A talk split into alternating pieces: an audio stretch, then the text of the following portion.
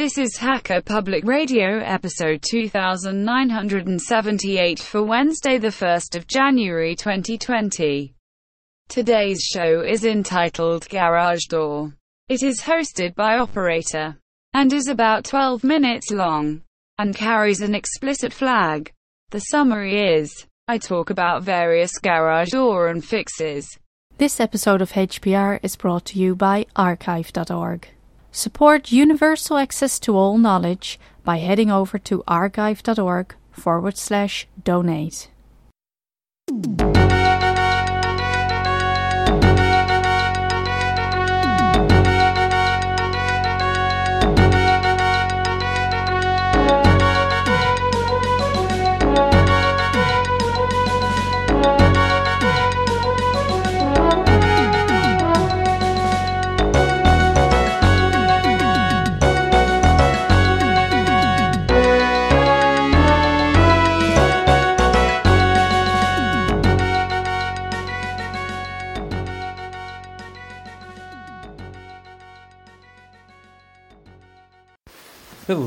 To another episode of Hacker Public Radio with your host, Operator. Um, here again, uh, fixing my garage door. So, if you're not interested in a raining soundscape of garage door fixings, um, I've already fixed it. I'm just cleaning up and going to go over uh, uh, what I've done with it over the years. So, we moved in this house. It's a 30 year old house or whatever um, in the 80s, and um, moved in here, and the garage door lasted us about two or three years before it. Um, the gears on the garage door died. So a lot of people, you know, a lot of times you don't need a new garage door opener. You just need new gears or some other bits until the motor dies, obviously, right? So um, in my instance, the gears, the teeth on the gears had gotten all chewed up. They're like plastic gears. I think they're intentionally plastic because, you know, so that way, you know, shards of metal don't go in your face and stuff. So um, they're intentionally, uh, I think they're intentionally plastic, uh, so that you don't have a, a, big mess on your hands when you got to do something. Um, let's see, I'll go over. So I ordered the right part. This is an old Craftsman's half horsepower. Um, and the newer ones have a, a plastic guided thing. This one's all metal, which is actually, I prefer all metal over plastic uh, obviously.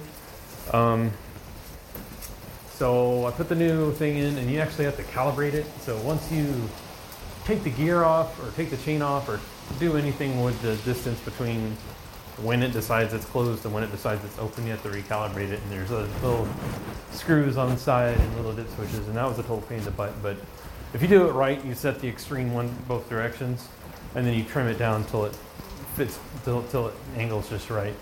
Um, I don't think I need to adjust any of that with what I've done here today. So what I've done here today is um, my wife said she heard a loud noise in the garage, and I figured, eh, it's just something fell over or whatever. so I get home and uh, press the garage door button a couple times, and it's like kind of it's kind of like it really cracked open. I'm like, ah, that sucks. So I press the button, I press it again, it doesn't do anything. After the second time I press it, I know exactly what the sound was because my mother said she heard an explosion in her garage and um, her spring had busted or um, finally given away or broke away or whatever. So what ended up happening was um, the springs over time they either bust or come disconnected or whatever. And that's what happened with her, and that's what happened with me here. So it lasted about um, I want to say five, six years before I had to do anything with it. Um, and I adjust the tension on it when I redid the gears because you have to redo everything anyways. As I said, might as well check the tension, double check it.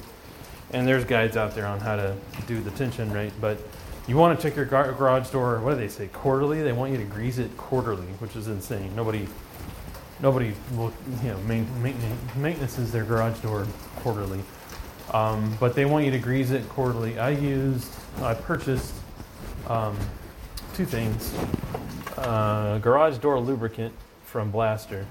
Um, on the plastic parts, I used, because these casters are plastic or vinyl or whatever they call them, um, I use a silicon spray, the Blaster silicon spray. because you know it's safer on plastics. I don't know. Um, some say not to put any lubricant on the railing. Some people do. I say do. Um, yeah, it's going to break down the wheels, um, but the wheels are going to break down, and the, you know the lubricant's going to keep it from squeaking and making noises and god awful sounds in the middle of the night. So, other than the right side and the the right side top caster that kind of seems to vibrate, um, it nothing else seems like it's unhappy. Um, the other lubricant I used was to replace the grease that goes on the metal track. Um, you want to clean off all the old dirty grease um, that's on there. And this is the track for the main hoist in the middle. Um, so I cleaned off all that grease and I thought about getting a grease gun with all the grease. And that's like 30, 40 bucks for a nice grease gun. Um, I, I, don't need that particularly.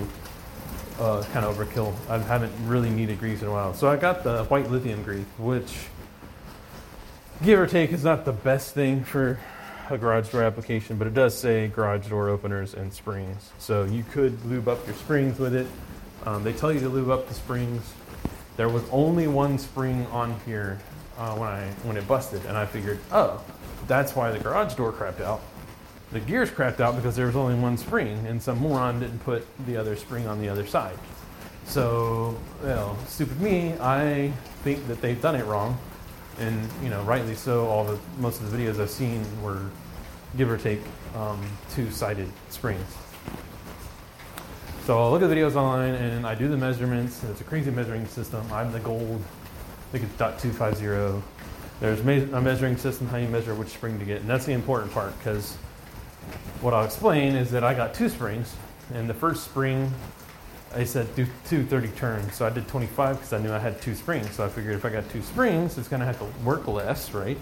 And it will work less and last longer, and the springs will last longer and all that stuff. So I do 30 on one side or 25 on one side, and like I check it, and it's like basically good to go, almost. I was like, oh, well, that's not good. So I dialed it down five, which I brought it down to 20.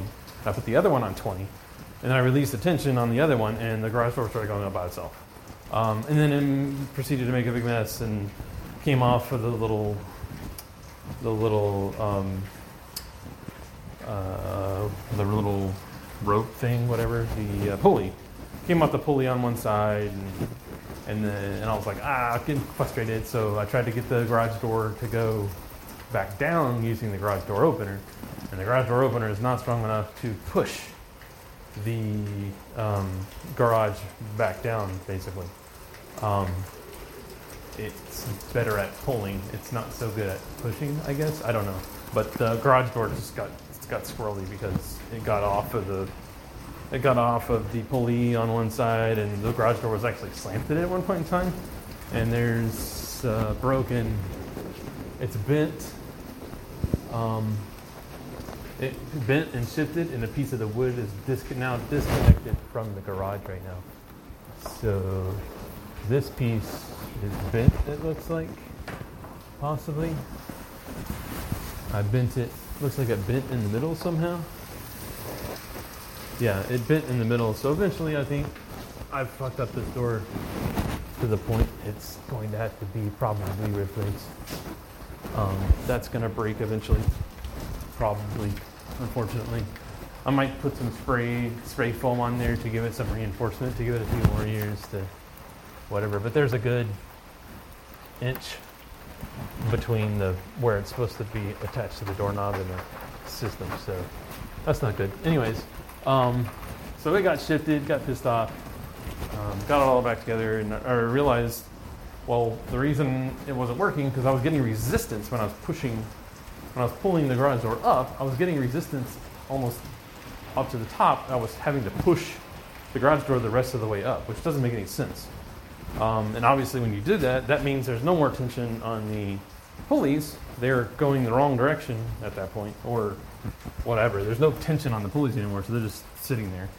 Um, I think is what happened. And then I realized uh, the whole design of the springs is that they're supposed to spin a certain number of rotations with tension on them. And basically, if you only spin it twice, and then you spin it, you know, you spin it 10 times 10, 10 clicks, which is you know, however many rotations divided by four.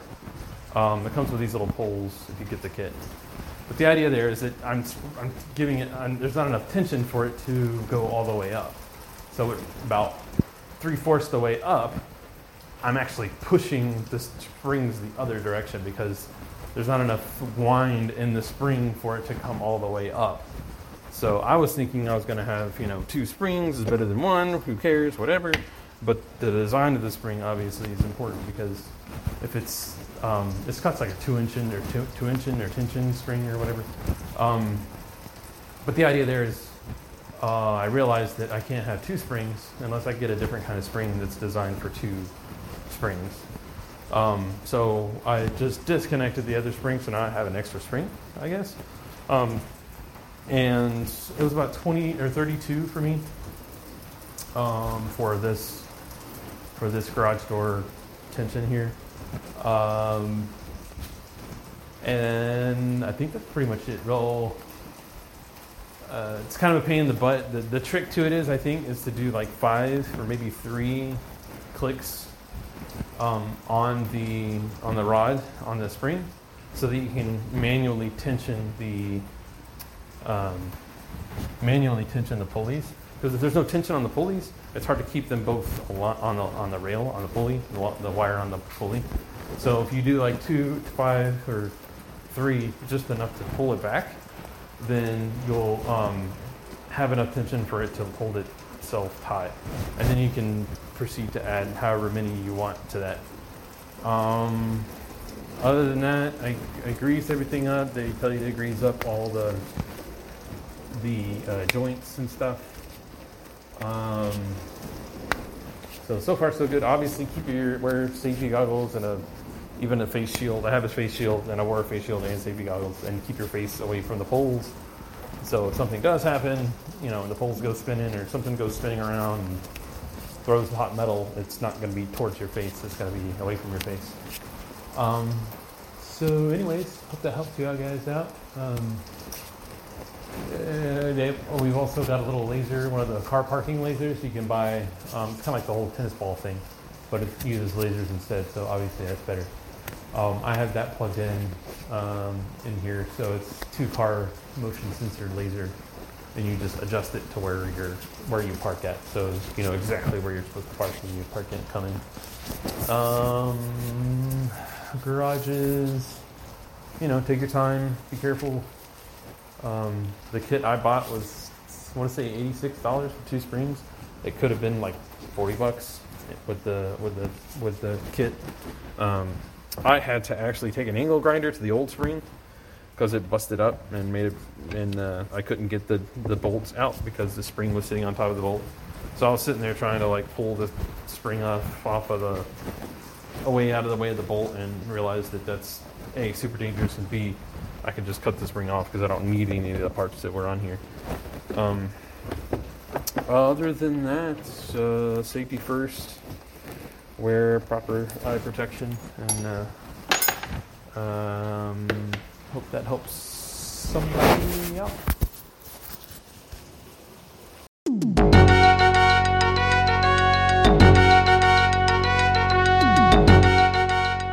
You've been listening to Hacker Public Radio at hackerpublicradio.org. We are a community podcast network that releases shows every weekday, Monday through Friday.